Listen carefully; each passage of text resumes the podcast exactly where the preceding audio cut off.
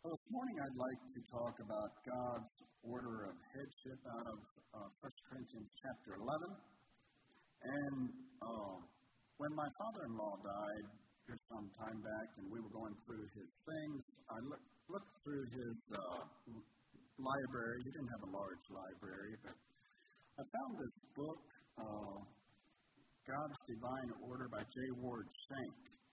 I don't never knew J. Ward Shank. I think he passed away back in the early 90s. Uh, did you know him, Leon? You may have heard of him.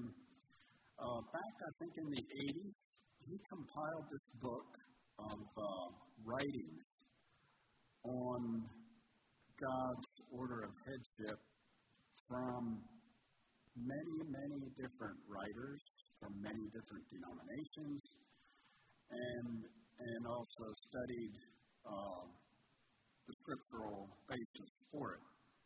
Uh, it was a real, it's a very well done work. Uh, he quotes people like Willard Mayer and, and people that we know and have, some of us have met. I'm sure Art knows Willard Mayer or probably has met him. And uh, it's a very, a very good book. I'm not going to be quoting from that book this morning, but that book did have an impact on, on this message. And uh, so I wanted to acknowledge that. I think the, I think the, the vision for the book uh, back in the 80s, if you're aware of Mennonite history, a lot of uh, Mennonite churches were losing uh, the head veiling. And it was uh, concerned to firm up uh, conviction for God's order of headship. Now, that is not uh, why I'm preaching the message here this morning. I don't think we're about to lose uh, the headship veiling. I think, uh, as I remember back, I don't know, 20, 20 some years ago, when we decided to uh, go to the hanging veil, we were told, at least I was, from other people, that that's the first step in losing uh, the veiling. And it, it's inevitable that, it, that eventually it will be gone. And I am thankful that that has not happened. And I am grateful for uh, the way that our sisters veil themselves. And so that is not, not why I'm uh, preaching this sermon this morning, but I think it is something that we need to remember and, and remember why we do it. But it appears like Paul was addressing the issue here because he felt it needed attention. And uh, that, like I said, that is not why I'm doing it here. I don't feel like it's something that needs some major overhaul. I'm just encouraging what I'm seeing.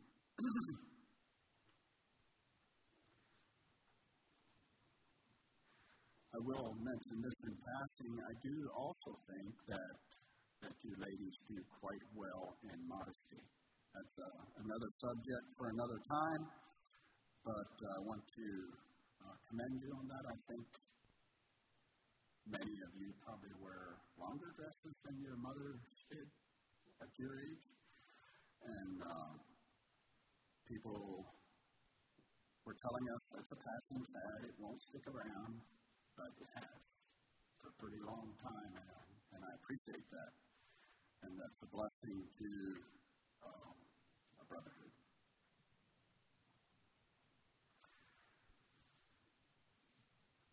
I, I did say that, that I'm not uh, fearful here this morning that we're about to lose the veiling, but I have in my lifetime uh, seen congregations lose the veiling congregations that I was very familiar with growing up that would have been part of our conference or districts uh, there in Lancaster, and uh, today it's, gone.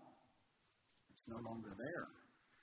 And I remember very well sitting in those very same congregations where every uh, lady was, was there. So the, the goal this morning is to, to strengthen what we have and pass it on pass it to our children. God has a plan for order, and when we fit into His order, that's the best place we can be. And that's what I want you to take home with you today. So let's turn our Bibles to 1 Corinthians chapter 11, and we'll read the, the first half of the chapter. Verse 1 Be ye followers of me, even as I also am of Christ. Now I praise you, brethren, that ye remember me in all things, and keep the ordinances as I delivered them to you.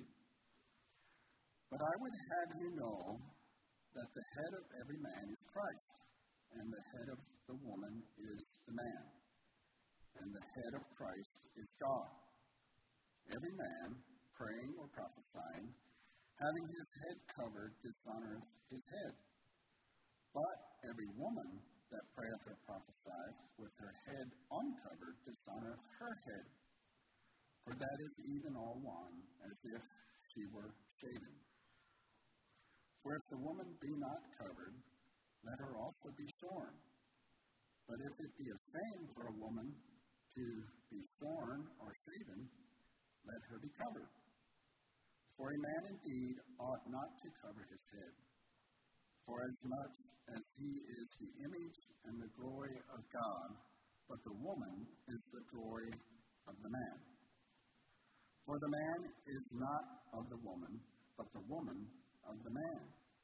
Neither was the man created for the woman, but the woman for the man. For this cause ought the woman to have power on her head because of the angels. Nevertheless, neither is the man without the woman, neither the woman without the man in the Lord. For as the woman is of the man, even so is the man also by the woman. But all things are of God. Judging yourselves, is it comely that a woman pray unto God uncovered? Does not even nature itself teach you that if a man have long hair, it is the same unto him? But if a woman have long hair, it is a glory to her, for her hair is given her for a covering. But if any man seem to be contentious, we have no such custom, neither the churches of God. Some of the, the questions that uh, come up when we read this in Scripture is uh, this teaching was just for the church there at Corinth. That that question is raised, and and uh, this is, I think, the only epistle or only letter that Paul wrote that has this. And so, why was that? Was it just for the church at Corinth? Well, let's ponder that just a little bit. Go back in your Bibles to chapter 1 of 1 Corinthians, where he where he begins this letter and, and see what he says there, starting at verse 1. Paul called to be an apostle of Jesus Christ through the will of God and to Sosthenes, our brother unto the church of God, which is at Corinth. So right there it is. Right there it says it. To them that are sanctified in Christ Jesus, called to be saints. But now listen to what he says here. With all that in every place, call upon the name of the Lord Jesus Christ, both theirs and ours. So he's addressing this letter to the church at Corinth. Um, that is clear. But he says to all that in every place call upon the Lord. So it's clear there that he has uh, an audience in mind beyond the Corinthian church when he when he writes this letter. Going back to chapter 11, uh, the last verse we read there, verse 16 says this but if any man seem to be contentious, we have no such custom, neither the churches of God. There again, he's saying that the, the way I would put that into my own words, if somebody is disagreeing or not willing to accept this teaching, uh, that's, we have no custom like that. This is, uh, this is something we do, and, and it's expected of all the, all the churches. Now let's step back a little bit, still thinking of this whole thing, is this just for the church at Corinth? Let's look at some of the subjects surrounding this subject. Uh, the last half of this chapter, uh, he deals with the Lord's Supper, and we will uh, talk about that just a little bit later. But he, he obviously switches gears in verse 17, and he starts talking about the communion service. Uh, is that accepted by all churches for all times? And have you ever heard somebody say that the communion service is just for the church at Corinth? No, we, have never heard that. And so, why, why is the first half of the chapter, but the second half, you know, um, that, that doesn't make much sense? Uh, the next chapter, chapter 12, is talking about spiritual gifts. Again, it's accepted throughout uh, Christianity. Past, present, will be in the future. It's, it's scripture, it's for everybody, it's for all churches for all time.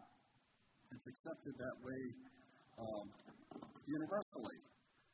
And so, so why would the first half of chapter 11 not be? Go on to chapter 13, uh, the love chapter.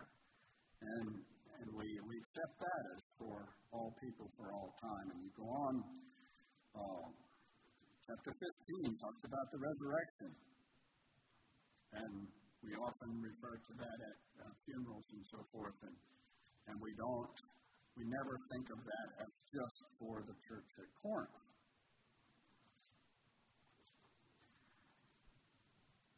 Paul uh, uses terms here in, in this uh, chapter 11. He uses broad, uh, fundamental terms like creation, uh, nature, angels, every man, every woman. These are broad terms that obviously reach way beyond the little, or maybe big, I don't know, church at Corinth he, he, he obviously has a much bigger picture in focus when he starts talking about creation and, and nature and angels and every man and every woman. So it's clear that he's not teaching something specific for this group of people. Another question that comes up is uh, is it just for public worship? Uh, a lot of uh, other denominations, uh, most every uh, Christian denomination practiced the covered head for women back a hundred years ago and on back. That was very common. Uh, that's just been, you know, just a little before our time that that has changed, and and but that was some of them saw it as that for a public worship service. The only time they did it was in a setting like this, in church. So is that is that what he's saying here? Well, let's let's ponder that a bit. He he writes uh, here in uh, in chapter 11. He goes all the way all the way through verse 16. Never mentions once coming together as we're gathered here this morning. Verse 17 is where he starts. When he starts talking about the, the communion service, then he mentions coming together. And in the last half of the chapter, he mentions it five times. When you come together. And so it, it appears to me like when he switches to the communion service, he is obviously talking about a public service and coming together, and he mentions it again and again. He doesn't not mention it at all in the first half of the chapter. And, and if he was obviously talking just to the Corinthian church or just for public service, he would most likely mention it. Well, that's not, not any foolproof thing, but it's, it's an observation that, that when he starts talking about the communion service, he is obviously talking about public service. He is not mentioning that at all in, in the beginning. The two activities that are mentioned are things that we do here in public service praying and prophesying. And that is something we, we do here in public. Uh, praying is a person going uh, to the presence of God in praise and, and supplication. That's, that's what prayer is. And prophesying is sharing God with, with others through encouragement, through teaching, counseling, and, and in many ways we, we prophesy. However, to, to conclude that this is just for public worship, uh, this praying and prophesying would, would take away much of what our women do uh, as they serve God on a daily basis. Well, there's a lot of praying and prophesying happens outside of this setting. And so if, if the ladies are to be veiled when they pray and prophesy, obviously they would need to do it more than just right here. As we uh, observe God throughout history and throughout Scripture, we, we see very clearly that God is a God of order. Uh, we see it all through creation you know, the sun and the moon and the stars, and I'm, I'm not a scientist. I didn't, didn't really like science in school. But, but there's, there's all kinds of order out there in the, you know, the way they can predict uh, the moving of, of stars and planets and everything just amazes me. And, and the only way man, with his small little mind, can and figure some of these things out is because God has an order to it, and therefore they can they can figure it out. You know, the fish are in the sea, the birds are in the air, the animals go around here on land. God has an order, and you cannot put fish in the air. You can't put fish on land. It, you know, they have to be where God plans for them to be. And when God is a God of order. And when we fit into His order, that's the best place we can be, just like a fish in the water, a bird in the air. And we want to remember that. That when we fit into God's order, that's the best place for us. As we follow the children of Israel out of Egypt, through the wilderness, He introduces the priesthood and the, and the tabernacle. And all of this speaks very loudly of God being a God of order, down to very minute details in, in how all this uh, worship of Him was supposed to take place.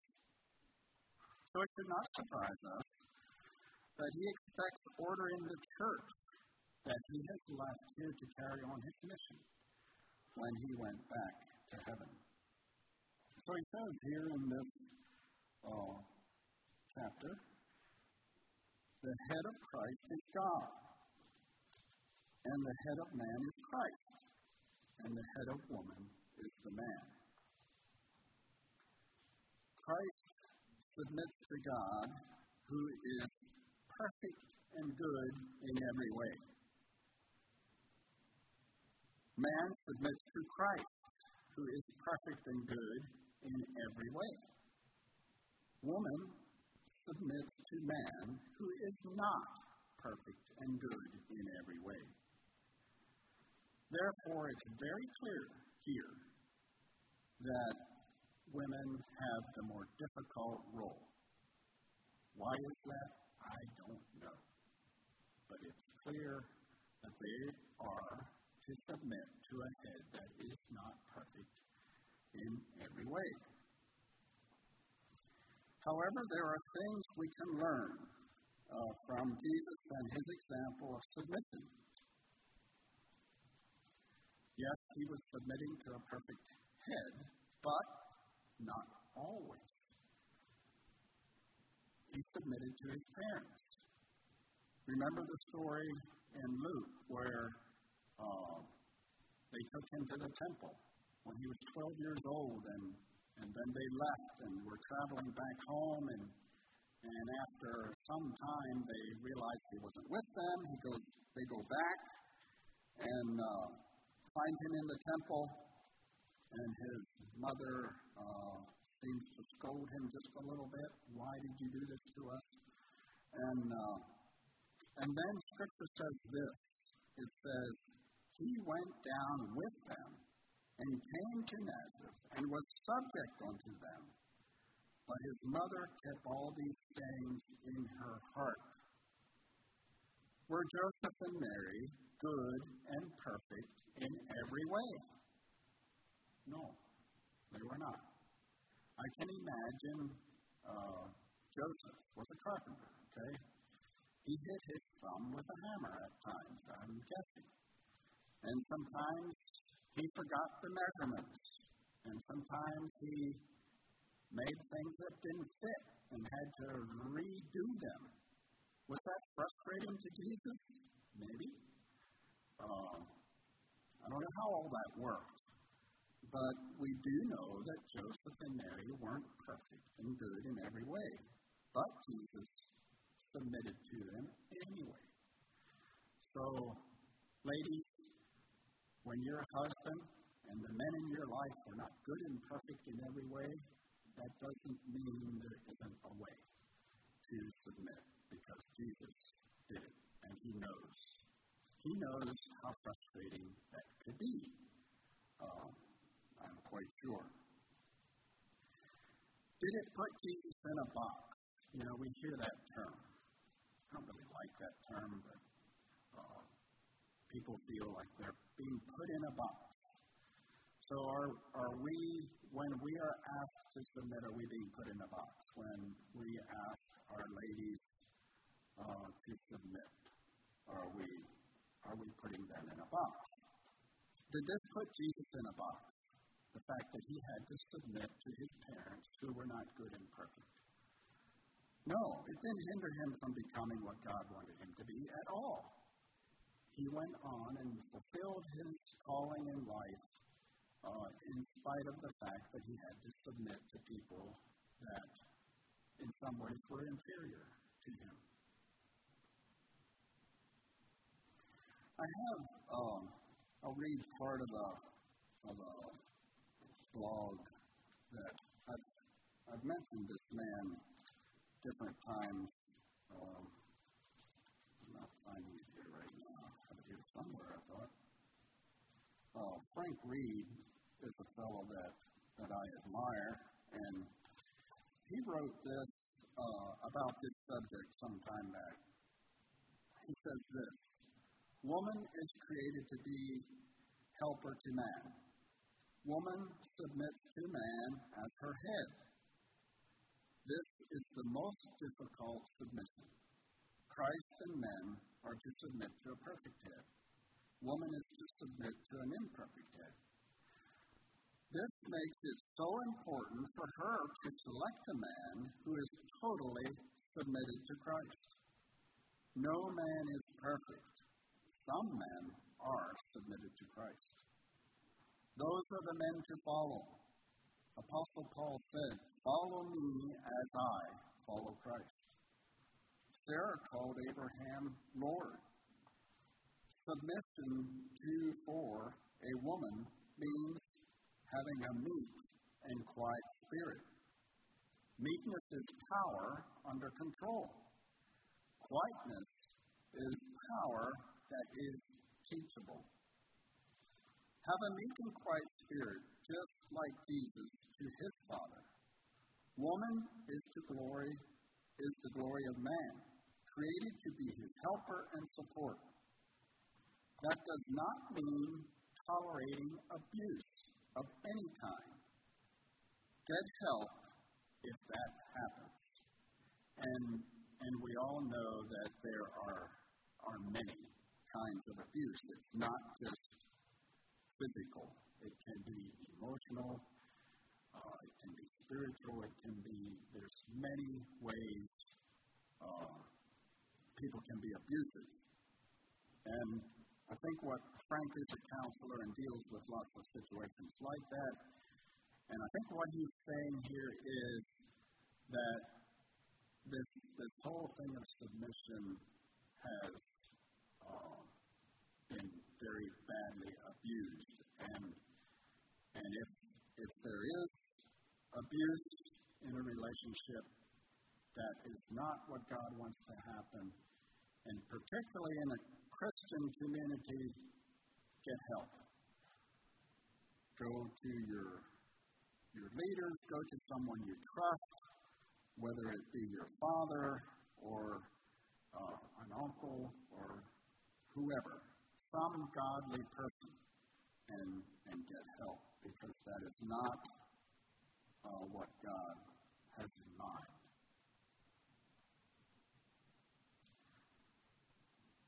The challenge here is that us as men need to start by submitting to Christ.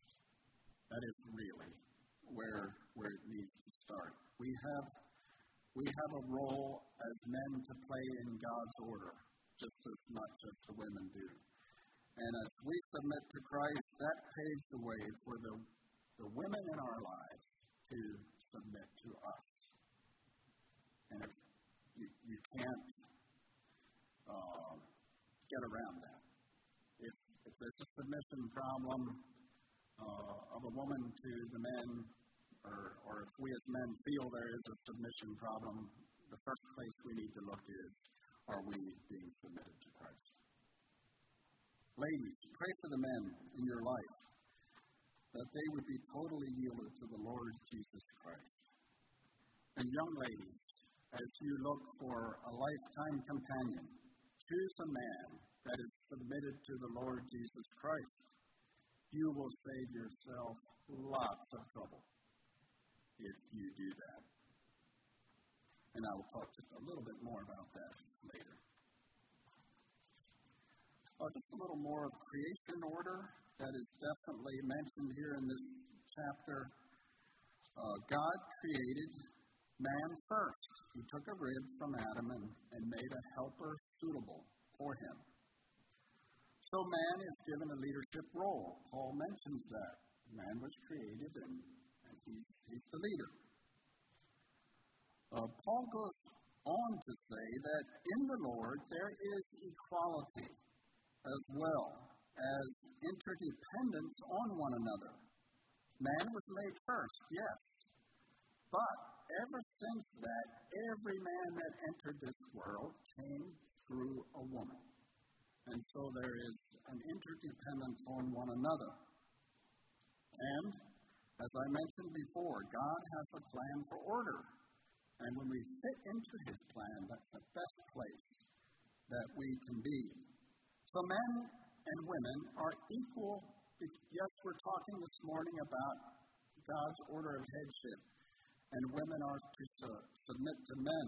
However, in the Lord they are equal, and Scripture speaks to this time and time again. Uh, James 4 7 says, Submit yourselves therefore to God, resist the devil, and he will flee from you. That's said to, to women as well as men. Ephesians 5:21 Submit yourselves one to another in the fear of God. That's said to men and women alike. Uh, 1 Peter 3 7, likewise, ye husbands, dwell with them according to knowledge, giving honor unto the wife as unto the weaker vessel, as being heirs together of the grace of life, that your prayers be not hindered. So there's, there's an equality there, and we do not want to in any way say that there's not, because Scripture is clear that there is. Galatians 3.26, be for ye are all children of God by faith in Christ Jesus. For as many of you as have been baptized into Christ have put on Christ. There is neither Jew nor Greek. There is neither bond nor free. There is neither male nor female. For ye are all one in Christ Jesus. So this is not a special place that God has for men and for women as far as in his sight, we're equal. He has order, yes, and we need to fit into that order, but we're equal in grace and, and God's love and, and uh, everything that God has for us. So let's not get that wrong. That is very important. Another phrase that is mentioned in here, one, thing that I'm struggling with our new church system, I don't have a time frame when I'm supposed to be done, so I'm going to preach till I'm done. Um, back when we were on this schedule, you just watched that clock, and when it got 12 o'clock, you were supposed to be done. And I don't really know when I'm supposed to be done, so I'll, I'll sit down when I'm done. Uh, another phrase here is because of the angels. Apostle Paul had a real sense of uh, the world of angels. And let's just quickly turn to a few scriptures. It's, it's interesting his, uh, his interaction with, with angels. Uh, 1 Corinthians 4, uh, verse 9, he says this For I think that God hath set forth us apostles last, as it were appointed to death. For we are made a spectacle unto the world, and to angels, and to men. So he's, he's acknowledging that the angels angels are are watching. In uh, in First Timothy, he uh, he mentions angels again.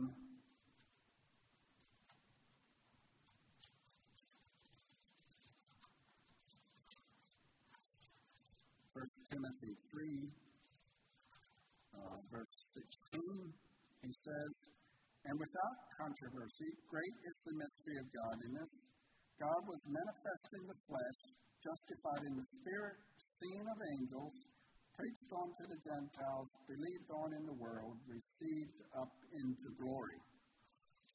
And we can go on and, and look at other times that that Paul uh, experienced angels, and, and there's that one passage, if you remember, where he he uh, he explains something that you know I don't know if I was in the body, I don't know if I was out of the body, but I experienced this uh, wonderful experience in heavenly places, and so Paul was, was very uh, aware of the angel world around him. And so there's a lot of debate what he what he's talking about here uh, when he mentions angels.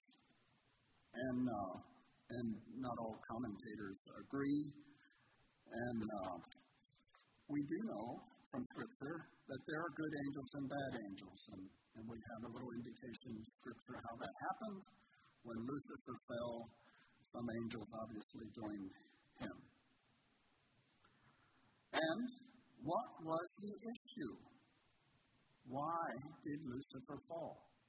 He did not want to submit to the Lord. He wanted to be like the Most High. He did not want to submit to. So it, it fits into this whole thing of God's order of headship.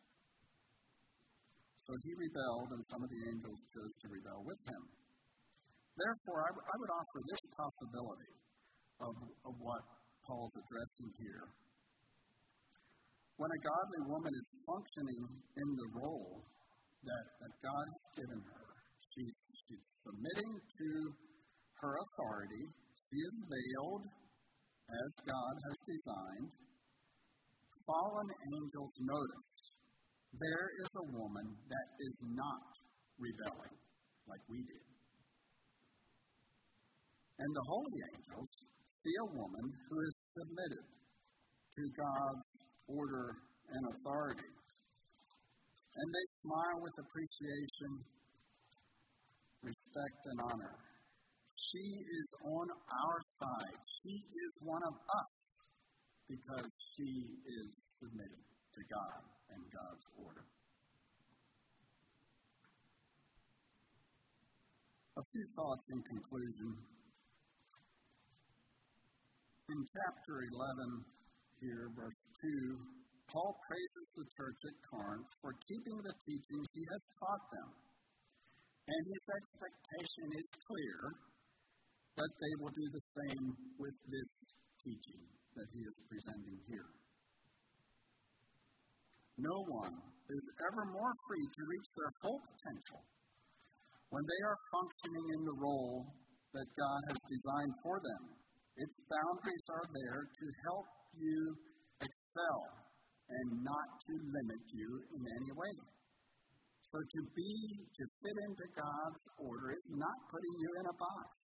It's helping you to be all that God wants you to be. Young ladies, it is not likely when you meet your lifetime companion or those ladies who have met your lifetime companion, it's not likely that it will be submission at first sight. That is not too likely. That's not how my wife met me, I don't think. However, it is a question you should ask before you promise to live with someone for life. Can I submit to this man for the rest of my life? The more important question, maybe, for you ladies to ask is this man submitted to the Lord Jesus Christ? Because if he is not, submitted to the Lord Jesus Christ, you will have a lifelong struggle to submit to Him. So ask that question first. Is he submitted to the Lord Jesus Christ? If that is clear, then ask the second question Can I submit to Him? Men, let's be that man. Let's be that man that is submitted to the Lord Jesus Christ. So the beautiful ladies in our life can more easily fit into their role. God has a plan for order. And when we fit into God's plan, that's the best place we can be. Thank you.